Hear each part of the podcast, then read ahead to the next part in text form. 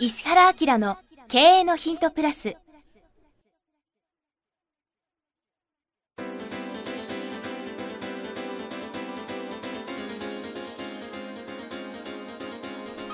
ポッドキャスト石原明の経営のヒントプラスは勝てるビジネスモデルや売れる仕組みの作り方。経営者や起業家が持っておくべき能力とその磨き方。リーダーの育成や強い組織の作り方などについて経営コンサルタントの石原明がリスナーの皆様からのご質問に直接お答えする形でお伝えしていく番組です。企業を継続発展させるためのノウハウを提供する日本経営教育研究所がお届けいたします。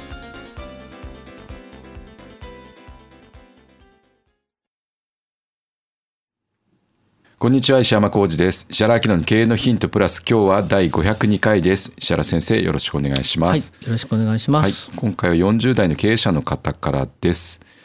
えー、石原先生石山先生こんにちは。そして石原先生昨日は名古屋の勉強会ありがとうございました。認証思考の話本の内容がさらに深く理解でき脳が刺激されました、はい、さて当社では今年になって他社のコンプレックス系サプリメント事業を買収しネット集客のほかにラジオ広告をしております社長である私がナビゲーターと掛け合いをしながら宣伝をしているのですがやってみると思いのほか反応が良く過去の注文獲得記録を更新中で天井はまだ見えてなく才能があるのかもなんて勝手に思ったりしています。かっこ笑い。といっても今は地方のラジオ局数件でやっている状況ですので本当に大したことはないのですが地方で打率を最大限に上げてから人口エリアの多い局へ広げていきたいと考えております、うん、そこで営業のプロでもある石原先生に質問です。ジャパネットの高田さんがしゃべると売れるのはなぜだと思われますか？石原先生の分析をぜひお聞かせいただきたく思います。またこれも認証で説明できるようならぜひご指導いただきたく思います。もし喋ると売れる人に努力で近づけるのであればそれを目指していきたいです。変な質問ですみません参考までに下記がラジオで喋っている私の音声です。ぜひダメ出しをお願いいたします、ということですね。これどうですかね？はい、僕は普通にまあこういうのを聞くと、まあ、売り込んでない人が売れるっていうパターンが一番考えることと、あとはまあ数字の裏付けとか、まあ、他の人のまあ権威とかのリコメンドあの推薦があるっていうのが売れる人かなっていうふうに思ってます。まああとはイメージが湧くかどうかですかね。その商品サービスを使ってみて、うんうん、こういう成功体験こういう驚き体験が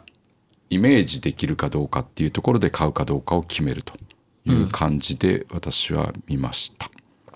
はい、はい、で。でなんですか？でなんて。でだとそうなるかどうかっていうのはやっぱり上手い人の真似ていくってパターンなのかなって思いますね。でもこの人面白いね。面白いと思います。だってサプリメントの会社を買ったんでしょ、はい、ここにもう経営のセンスがあるよね。はい、でその買ってそれをいろんな形で広告宣伝して広げていこうっていうことじゃん？えー、ですね。はい、でまあプロだと思うので分かると思うけど、えー、今サプリメント系ってすごい難しくて、うん、広告で言葉として文章として書ける書けないもあるし、その表現していいかどうかっていうのはすごい微妙なんで。えーメジャーなところに出てこうと思えば思うほど、その辺の規制がきつくなるから、はい、だからあんまり大きいところ出るのが得策なのかどうかっていうことも考えながら、これ聞いた方がいいと思うんだけど、基本的には売れる人はずっと売れますね。うん、でもちろんね、はい、才能ですか？それ先生。才能感覚。感覚値。センス。センス。ですね。だから、はい、ものすごく極端な言い方すると、はい、さんまさんとたけしさんとか昔のしんすけさんとかあの辺ってすごいんだけど打ち合わせなしでバンって出てって圧倒的にその視聴率稼いじゃうんですよ。だからその打ち合わせをしないで感覚で入ってってその目の前にいないブラウン管の先の人たちまで引きつけちゃうっていうのは。まあ神業みたいな感じで、それができる人ってやっぱあるある種の部類の人間なんだって、だから千原ジュニアとかなんかがそれに近いっていう感じで彼なんかも下打ち合わせしないでいきなりやるみたいなことをよく言ってたけど。ね、はい、ちなみにあの結構僕のところにはさ、はい、いろんなディレクターさんとかが来たりとかして、タレントさん関係のなんかインタビューとかさせられる時あるんだけど、同じだって言われたからね。あでも先生だって何の、あれですもんね、予備知識なしにこれやってますもんね。で、はい、よく番組回すって言うんだけど、えー、その番組回す感覚っていうのがある人って本当に少ないらしいんだけど、はい、それ何にも言わないでもちゃんと回しちゃうから、本当助かるみたいな。あなんか今よく、うん、よくわかりました、僕。でそういうのができるのは黒柳徹子さんとかあ,、ああい。う部類っていうのがいて、やっぱりねなんとなくねそういう特殊な素養の上に経験値がつながると、そういうことが出てきますね。はい、でまあ大体何でもそうなんだけどさ、はい、まあ、学問とかノウハウとかセミナーって、はい、そういう特殊な能力を持ってる人たちを今度分析しながら要素分解してって、はいえ。ー、でそれできっとこういうことしたらいいああいうことしたらいいっていうふうにノウハウができていくわけよね。はい、で次の集団っていうのはさ、はい、天性でやってる人たちを分析してくれて、はい、その分析の情報を聞いたら、はい、かろうじて出てきていくようになる人たちの領域っていうのが教えてくれれば、さらに頑張ればできますっていう領域がいて、はい、さらに教えてくれても意味わかるのに全然わからないっていう人と意味すらわからないっていうふうにこういうふうにこう分類分けができる。非常によくわかりますそれは、はい、だからセミナー会社とかなんかがきついのは、はい、完璧にできる人がいてそいつを分析して要素分解しながらも、はい、できる人が圧倒的に少ないっていうことを繰り返さなきゃいけないから、はい、真実のことを言ってるのに成果が上がらず、あのセミナーはダメだよねって言って大体衰退していくっていう感じ。非常によくわかります。今その話。わかります。はい。で例えばそんなんで言って多分分析すると、はい、の神経言語とかじゃん。NLP とかってじゃん、はい、ああいうとこで分析した時には、はい、あの要素全部詰まってるはずね。うん、だから多分その高田さんの話は、はい、多分 NLP 的に分析すると完璧なはず。はい。だけど、はい、高田さんは NLP って何、はい、っていうと。あそういうまあ天性でできてるし、うん、この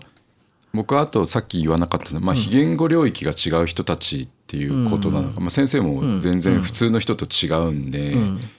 いわゆるなんか言葉にないものを指してあの人の話は面白いとか引き込む、引き込まれるっていうのはあるかなっていう。だからそういう意味では自分の要素があるとしたら、は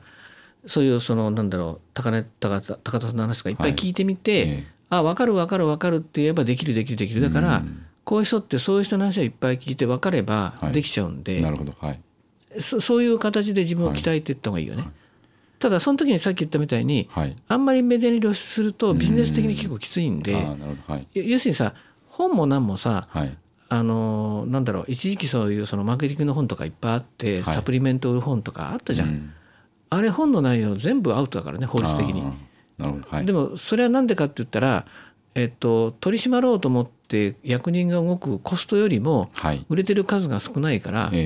スルーしてるっていうだけで、はい、だから例えばそのうんと一世風靡した、はい、あのいろんな通販系の会社がやってるノウハウを全部教えてくれて今やろうと思ったらみんな法的に引っかかっちゃうから。あのその辺はよくこの人分かってはいった上で、はい、どこまで売るか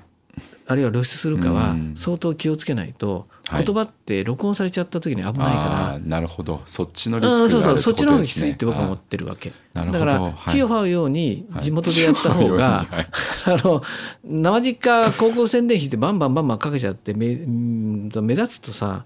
大変なんよ、はい、なんかよくわかる気がします。だから僕だったら持ち上げといてもう一個上に出そうなところに時に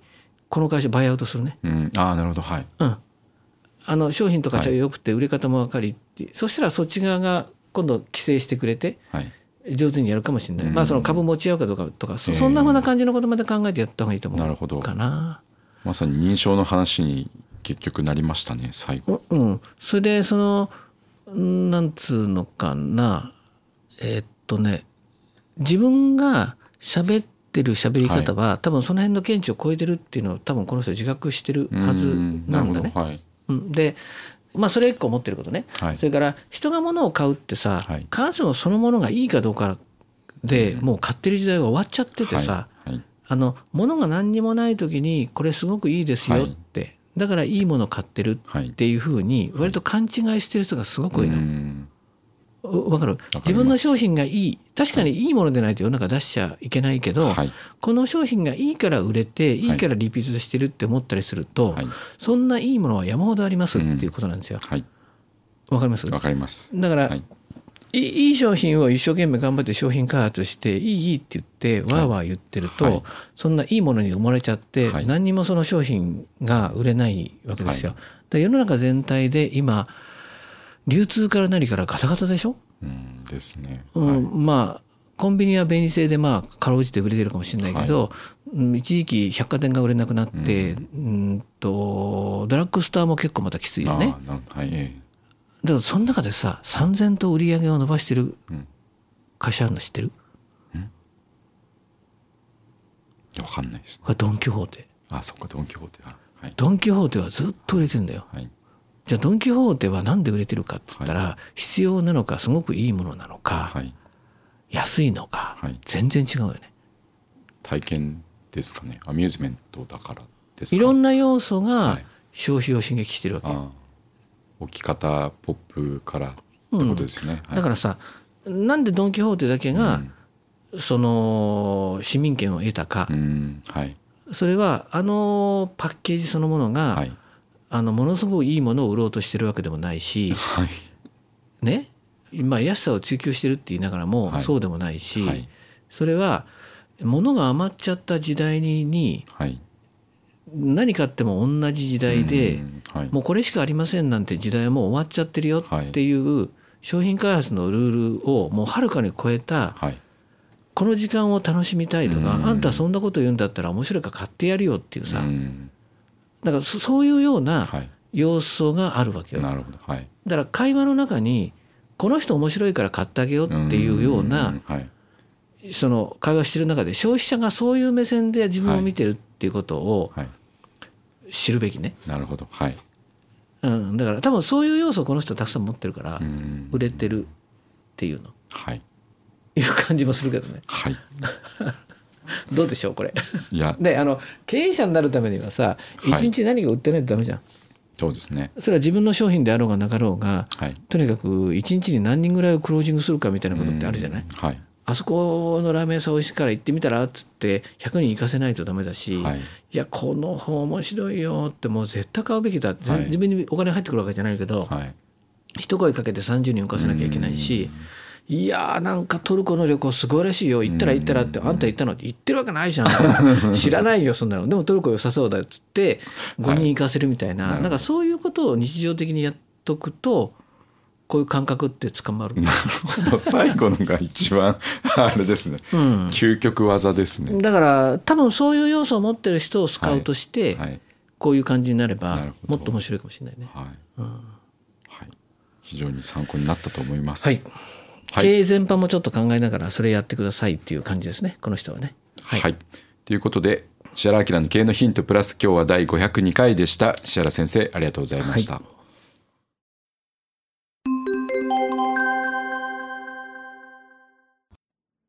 番組よりお知らせがございます。当番組は第1回より無料で公開しておりますが、番組回数の増加により、ポッドキャストの登録数の上限に達したため、iTunes やポッドキャストアプリで、すべての回をお聞きいただくことができなくなっております。ウェブサイトでは、第1回からすべての回をお聞きいただけますので、ウェブサイト、石原明 .com のポッドキャストのバナーからアクセスしていただき、経営のヒントプラスをお楽しみください。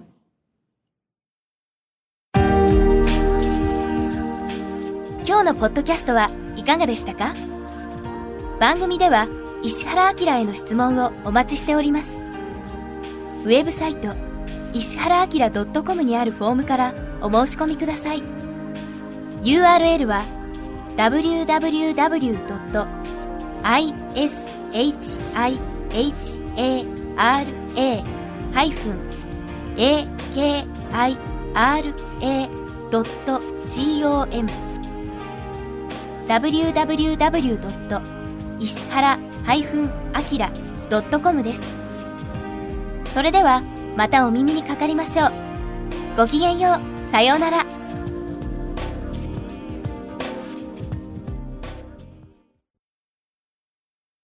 この番組は、